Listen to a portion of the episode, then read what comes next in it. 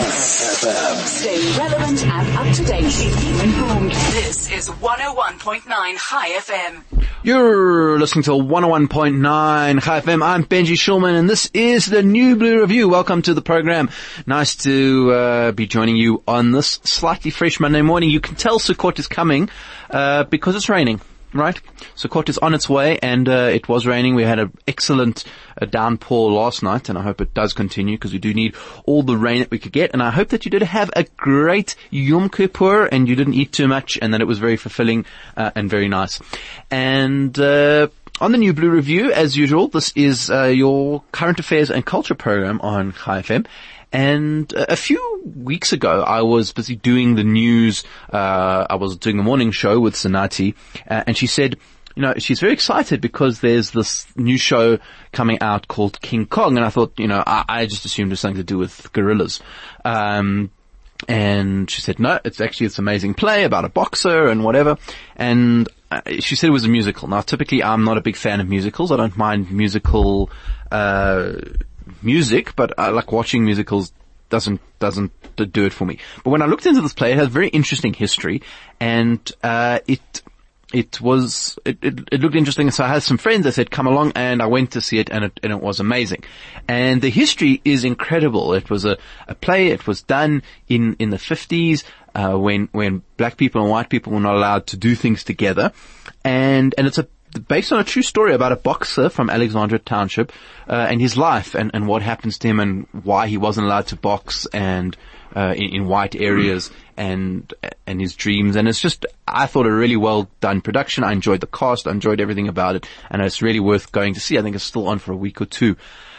But when you look on the other side of it, there's actually an amazing Jewish history to King Kong. Uh, and we're going to be exploring that in the show today. And we have one of the original people who helped put it together. Uh, and, and so we've got him in the studio. His name is Lionel Slier.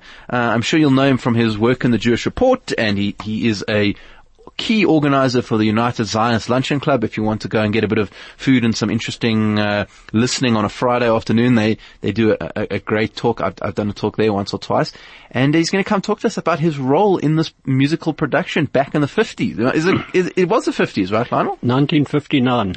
1959. Well, there you go. And if you want to ask any questions, by the way, or you're interested in any kind of this aspect, please, you can SMS us 34519, uh, email us on air tweet us at chaifm, or you can even WhatsApp us on 062 uh, Lionel, thank you so much for joining us on the New Blue Review. Good morning. Good morning to the listeners and good morning to you, Benji. So, so tell me, uh, uh, for a start, uh, you know, you, you were involved, what was your involvement with, with this play? Let me go back a bit. There's a chap called Ian Bernhardt. I knew him from school days. And he became very involved with black music. He had a company or an organization called the Union of South African Artists. And they promoted black concerts, mostly, fun enough, the concerts were held in the Selborne Hall, which was part of the City Hall complex. And although it was in the apartheid era in the 50s, for some reason they allowed whites and blacks to go to the concerts. Um, the concerts were brilliant, absolutely brilliant. But they were limiting. You know, they'd have a concert, it would last for three hours or something, and that would be the end of it. And then Ian had this idea that there was so much talent there, they could do something more, make something bigger. And it came about that there was this boxer you mentioned, his name was Ezekiel Dlamini. He was the black, note the word black, champion, heavyweight champion of South Africa. In other words, he, him and white boxers were not allowed to fight each other. Mm-hmm. And Dlamini had sort of reached the peak. He wanted to fight South African boxers that wasn't allowed. He uh, wanted to go to England, but also wasn't allowed. So he was a very frustrated person. Apparently he also had a very short temper. You know, he wasn't the nicest man on the block. As a boxer, you might expect that he might have had a bit of a temper, right? Well, as a boxer, it probably helped him. anyway, um, there was a there was an incident in a in a shebeen they called it in which he killed a man. There was a fight and he killed a man, and um he was brought into court, and he got off on the on self defence. So he You said he was attacked, basically. Yes. Uh, But then later on, um, he had a girlfriend, Joyce. She ran a shebeen. And he saw one night in the shebeen with another guy who was actually a member of a gang. And he fought with this other guy and he took out a knife and stabbed this other guy to death. Wow. And he stood there with a knife and started shouting to everybody, call the police, call the police. Well, they, they took, police came and arrested him and he appeared in court. In court, he stood up and he said to the, the judge, obviously a white judge in those days, uh, let's not waste time. Sentence me to death. I want the death sentence. And the judge, of course, ignored that. And the case went on and eventually Lamini was sentenced to 12 years in jail. And as the judge said, 12 years, he said, I want to be hanged, I want to be hanged, I don't want to go to jail. But he did go to jail, he went to Leeuwkop prison, which is between Johannesburg and Pretoria. He wasn't there very long, and he drowned himself. Wow. So that was So it's quite a tragic story, actually. Very tragic story. And there was a Jewish lawyer, Harry Bloom, and he wrote a book about it. Well, it, no, he picked up a, a book had been written about the story, and he, he wrote Like a, a couple of things. play. Yes, a couple of things were happening at the same time. They were the Menells, Irene and Clive Menell. They had the idea that th- this was a possible story which they could turn into a musical. As you say, there was this tragic element to it. So Harry Bloom wrote the, the book, the book, as I say. It's exactly the script. Then Pat Williams, a Jewish girl who wrote, who was a journalist. She worked for the Rand Daily Mail, which was an eminent newspaper in those days. They asked her and Todd Matshikiza to write the music and she wrote the lyrics. Uh, it grew from then onwards. Leon Gluckman, who was the leading play director or producer in Johannesburg, in South Africa in those days, he was enrolled. He was very interested in producing this play. Um, Arnold Dover did the dancing, the choreography. Uh, Spike Glasser was a musical director, another Jewish element. Um, So there, there were a Yes. huge number of people that were actually involved uh, in creating this, uh, and it's, it's And- uh, quite and a fascinating. Sorry, so we're going to go a bit more into that. Uh, we're going to take a break, uh, and when we come back, I want to talk to you about some of those people involved. I want to know how you got involved, uh, and we're going to be finding out more more about the play. okay. From talk to music, from Johannesburg to Israel, from sport to business. This is 101.9 Chai FM. I'm Benji Shulman and this is the New Blue Review. Welcome back to the program. We're talking to Lionel Slier today about. Uh, about the musical King Kong and uh, his involvement with it, and and some of the Jewish angle that uh, that that was contained in in the show. Uh, so Lionel, you were telling us a, a bit about some of the. The, the Jews that were involved, but this was also a, a crucial platform for launching a number of, of famous black artists. I mean, Todd Matshikiza, you've mentioned already, the playwright, but also others were, were, were deeply involved with it as well. Can I come back to that later? Mm, sure, of let, course. Let me rather get to the start. How, how I got involved. Sure. As, as I said, I knew Ian Bernhardt from school. Right. And he used to help produce these concerts for the Union of South African Artists. Mm-hmm. And I used to go along and help backstage. What help I gave, I don't know. M- mostly I used to sell cold drinks at interval. And, and a tin of Coca-Cola cost sixpence in those days. so we had plenty of buyers.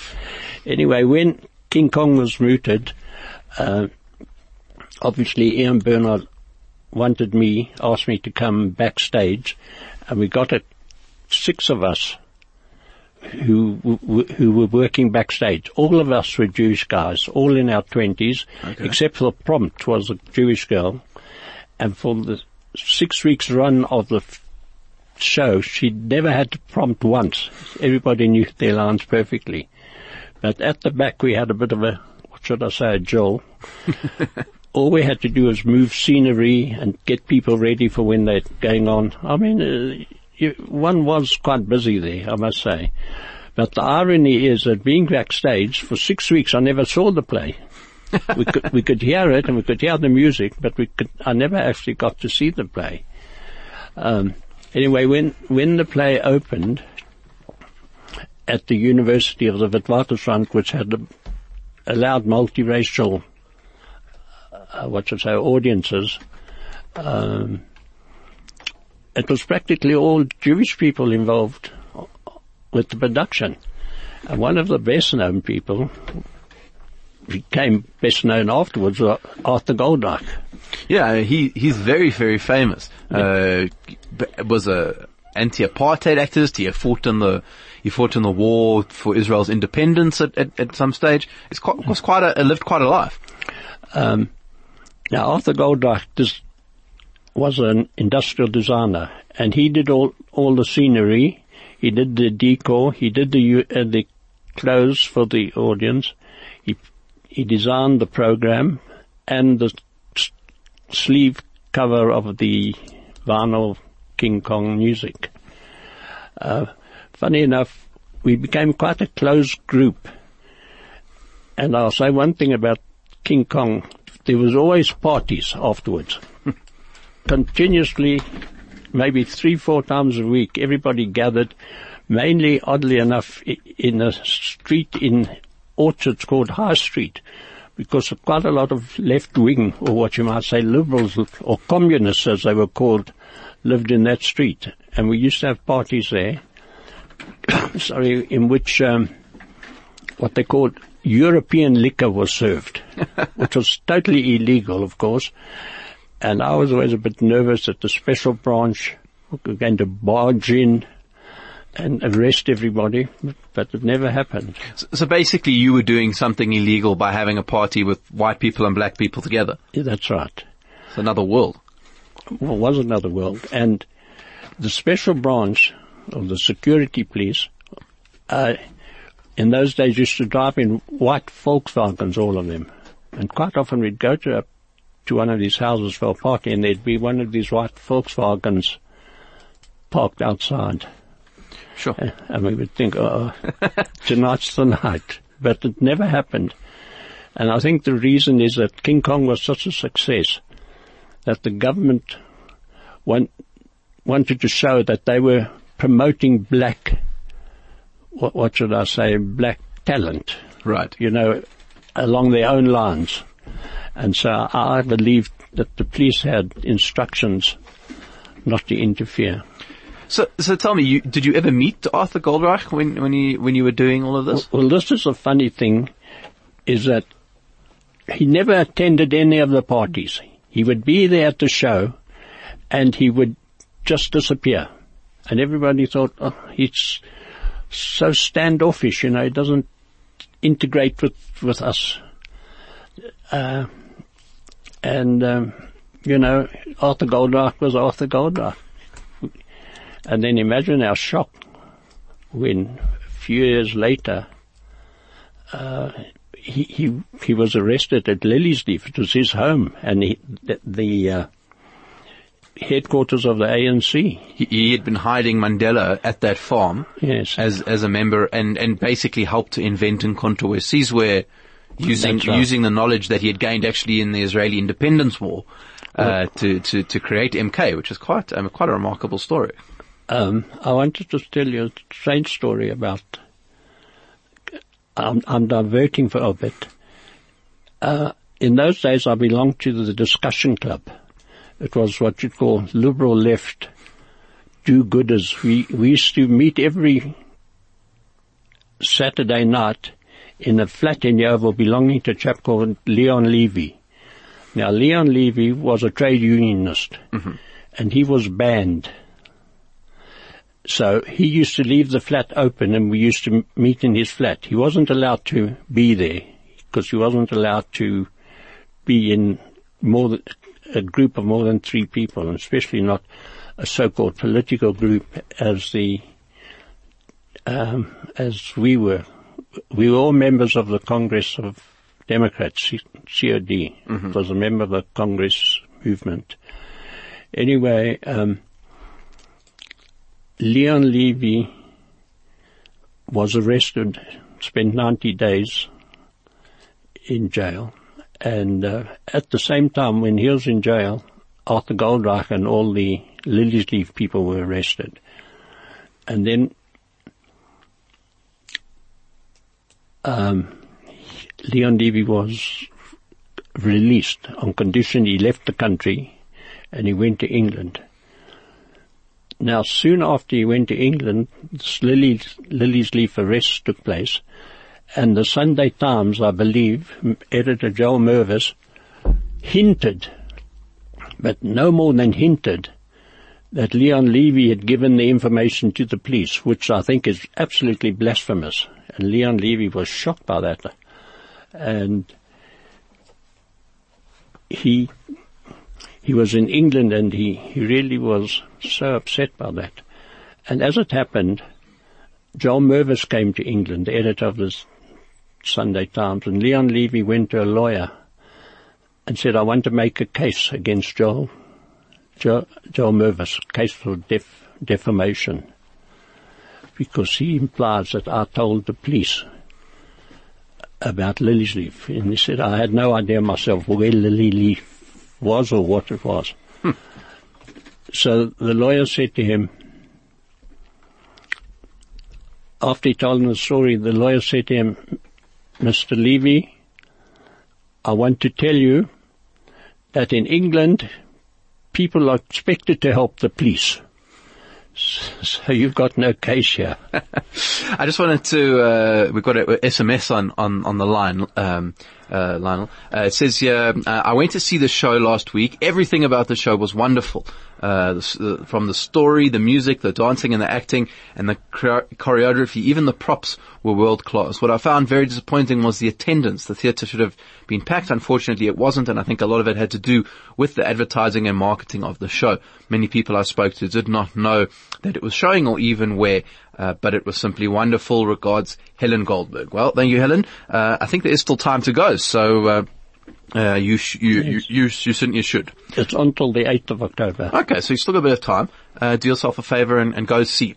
Now, now, Lionel, we were talking about some of the black um, uh, talent that came out of this show. Talk to us about who who was playing at, at the time. Well, the the ma- King Kong was played by chap Nathan Medellili or something. I can't pronounce his surname. he- If you forgive me, uh, he was the leader of a group called the Manhattan Brothers, which were the main artists of the Union of South African Artists. So th- th- they took those four. Uh, there was a group called the Woody Woodpeckers. Four of them were there. The most prominent lady was Miriam Makeba, who was a young girl. Well, young girl, she was in her twenties in that time, and she sang like a nightingale. Not that I think I've ever heard a nightingale sing, but I'd imagine that she did. Um, there was, uh, who's, Uh, Of course, there was the the, the ja- a very good jazz contingent being that's you know the the play. Uh, the the play has a very strong jazz element to the song. Yes. Uh, to, to the music, excuse me. And of course, uh, an, an early young version of Hugh Masekela uh, was was, right. was part of was part of that as well. Hugh Masekela was a youngster in those days, and he, he's be, gone on to be very famous. As And there was Kippie Moeketsi, yes. who was a played the clarinet, and he um, they had a nightclub named after him afterwards. So, so we get, we're actually going to, we, uh, we, I want to talk about that, and we're going to take a short break, and I'm gonna, actually, gonna, I hope this works. We're going to try and play uh, the most famous track from the show, Uh, we, we take a short break and we're going to try and play it right now. R- right, there we go. That was Back of the Moon. Uh, sorry about the quality of it, slightly, uh, thing, but, uh, an amazing song. Well, Back of the Moon was the name of the shebeen that Joyce, uh, King Kong's girlfriend, ran. Ah, okay. She, She was a Shebeen queen. the shebeen queen, yes, and she was the one that, should I say, he caught with the leader of the. Uh, uh, his name was Lucky. Lucky. well, there you go. He, Uh, was, he wasn't very lucky because he, he got unlucky that he night. killed. Yes. Uh, Stephen SMSing in saying, where's the play being shown? That's, uh, at the Johannesburg Theatre, right? Yes. In Braamfontein. Johannesburg Theatre in Braamfontein, Stephen, uh, till the 8th. So do yourself a favor. If you haven't seen it, uh, definitely worth, uh, worth going, worth going to see. I just want to say that they've changed it a little bit in that the original King Kong was in in the original uh, play where I was involved was a bit of a thug. You know, he was a street fighter. Okay. But yeah, they've sanitized it a bit, and King Kong is a very nice guy. He's kind of, kind of a bit of a romantic type. Yes, you know, they've, they've made him into a decent sort of fellow. Was it a big thing that back then when you were doing it that it was this all black cast? Because, you know, Yes. uh, you, and, and, you know, there was this mixing, but, but the fact that it, for, for people who were doing the production, was that a big issue? it, it was a major issue. You know, suddenly all this black talent was on show there. Can I just read you some of the the uh, comments that were in the newspaper the day after the opening? I mean, we're talking here about back in 1959. Yes. Okay, yeah, sure. Now, Oliver Walker was the film and theatre critic of the Star. He, he was really the leading critic in South Africa in those days. And he said, in 20 years of going to theatre in South Africa, this was my greatest thrill. The Sunday Express said, there's such bundles of vitality in all the acting, the dancing and the music that you want to leap up from your seats. The Golden City Post, sorry, which was the leading black paper, said this is a milestone in the history of non-white entertainment, which it was. The Sunday Times just had two words, king size. so, really you couldn't get tickets for the show. You could not get tickets. There used to be a place where you bought theatre tickets called show service. And the queue, it was in El- Eloff Street, just off Jeppe Street, and the queue stretched from Eloff Street around to the post office in Jeppe Street for people wanting to get tickets. and people used to approach me to get him tickets. I said, "I- I've got no say. So, so it was completely, you, you just couldn't get tickets for the thing. It was Could not get tickets. and, And, it, and how long was the run for? six weeks. Six weeks and no tickets. And then it went around South Africa to Durban and Cape Town and a couple of places, but Pretoria didn't allow it to be shown there. That, that, that was too much of a, Yeah, they couldn't, they couldn't handle it.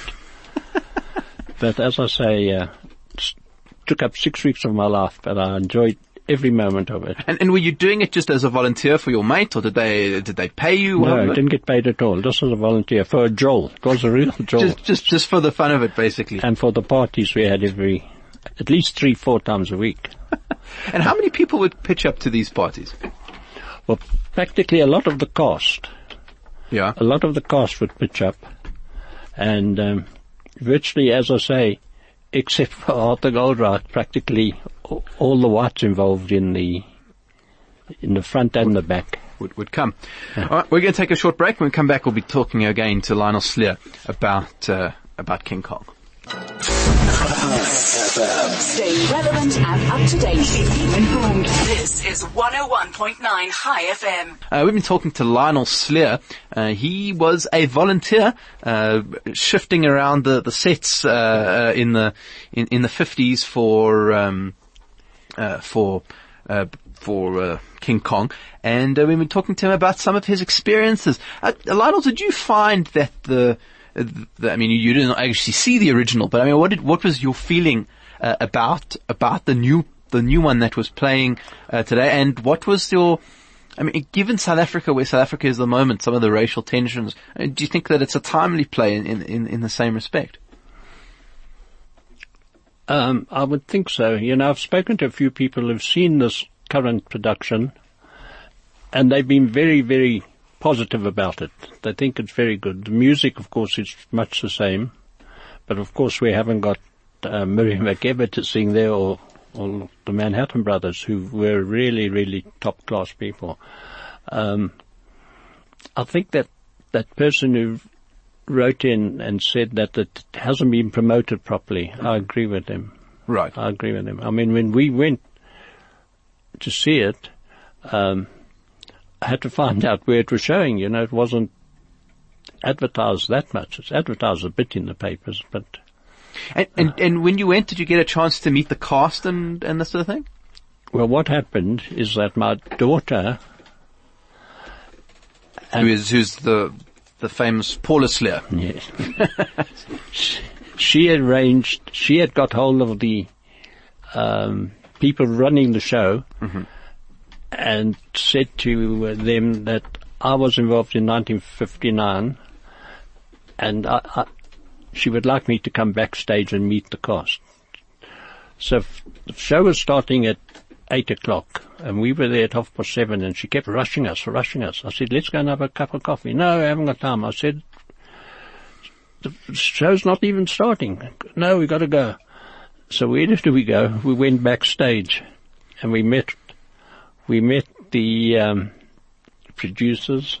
A lot of white people were involved in it on backstage and I met King Kong. and actually the Jewish report had a photograph of me with, with King Kong. And, uh, very, very nice guy. And was he excited to meet you as well? Well, he said it's an honor. I don't know what that means. Okay, so that must have been quite quite a lot of fun. And then you you say that you, you still found the music. I, I personally thought that the the actors looked like they were having a lot of fun on stage, like they Yes, really sir. got into the role. what impressed me is that there was no s- scene changes like we had in the original one, because the actors brought on all the props. Right. Uh, You know, it was part of their choreography. So I would have been unneeded, so to speak, if the production was like this. Yeah, absolutely. Uh, it, uh, actually, I, personally, I thought the set was quite good. Like, it, it's designed in such a way that uh, Yes. uh, you'd have to see it, but but the way it's designed is quite clever. That people can, as you say, bring on things, and they do it during the songs and and and all that thing. Uh, I think let, should we try? uh, Should we try play another song uh, from from because one of the aspects, of course, is the music. We we recognise it now as Pansula music or, or, or sort of African kind of jazz. Uh, I guess it must have been in its infancy back in the day, but it's a, a, a great, um, great listening. So we're going to take a short break and we'll try and play you another song from King Kong. Connecting our community. Choose life. Choose life. 101.9 Chai FM. 101.9 Chai FM, I'm Benji Shulman and this is the New Blue Review. We've been talking to Lionel Slier today about uh, his role in King Kong, the musical, and its uh, recent playing in, uh, in, in Johannesburg. Uh, Lionel, you were saying just before, uh, during the song actually, that was the Kwela song, that uh, that would have been played by penny whistlers Yes. that were part of the cast. There, there were six young kids. If I say young, I don't think they were more than 10 years old, who were all penny whistlers. And one, the leader of them was a chap called Lemmy Special. And, uh, they had a special bus take them home every night after the show. They looked after these little kids very well, I must say. But when the show went to England in 1960, they didn't bring the penny whistlers along. You know, they couldn't take six, six little boys away from home. For, but I just want to tell you, in 1961 I was in London Yeah. and the show came on there and I went to see the cast or they were staying in, I won't say a hotel, but like a rooming house in Bayswater, the whole group of them. Uh, Miriam Makeba had left the show. She'd gone to America. Um, Peggy Phango, who was in the original show, took over the part of Joyce.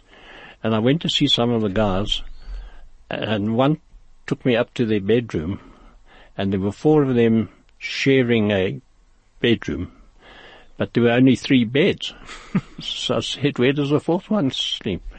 So Sol Klaaste, who was one of the pianists, a brilliant pianist also, he took me into the bathroom and took a down a wooden base about the size of the bath and he put that on the bath and he says that's where he sleeps every night. So I thought this was a bit sort of down marketish. Now, now you, you mentioned Miriam Makeba. Uh, do you have any stories about her? Yeah, uh, we, three of us one night asked her to come to dinner with us the next evening. And she said, sure she would. So we met at about six, half past five or so. The show started at eight. And we went to a couple of restaurants in round Wits University in Braamfontein. Not one of them, not one of them would serve us. Sure. They said, we can't serve you. Eventually we found an Indian restaurant in Brixton. And The chap said, all right, I'll take you into a special room and you can have a meal there. And that's, and that's where you ended up eating, eating With- dinner. with- yes, with Miriam Makeba. She was a lovely little, she was a young girl then, the same age as all of us. It's, uh, it's, it's quite astounding in some ways how far the country has come. Yes. Uh, but I think also you could probably still tell the story of King Kong in Alex uh, and people would still recognize it, which is kind of shows we've, we've got a, a, a way to go. Yeah, you could, definitely. And, and so you were involved with this Congress of Democrats and uh, you were a bit involved. Did, did you carry on after that as, as an activist? Well, I went to live in England. Actually, I, I was at the Congress of the People when they signed the Freedom Charter in uh, Kliptown. Wow. It was on the Saturday and the Sunday. And I was there on the Saturday and there were as many police there as there were spectators. But for some reason on the Sunday I was involved in a play, backstage of course, and the police took the names and addresses of everybody who was there. So I escaped that. I missed out on that. So, so, so did you move to England because you were concerned about what might happen? Yeah, uh, you know, there was a sort of exodus to England in those days. And when did you come back? Uh, 1970, 1969. Sure. Okay. I stayed about 10 years in England.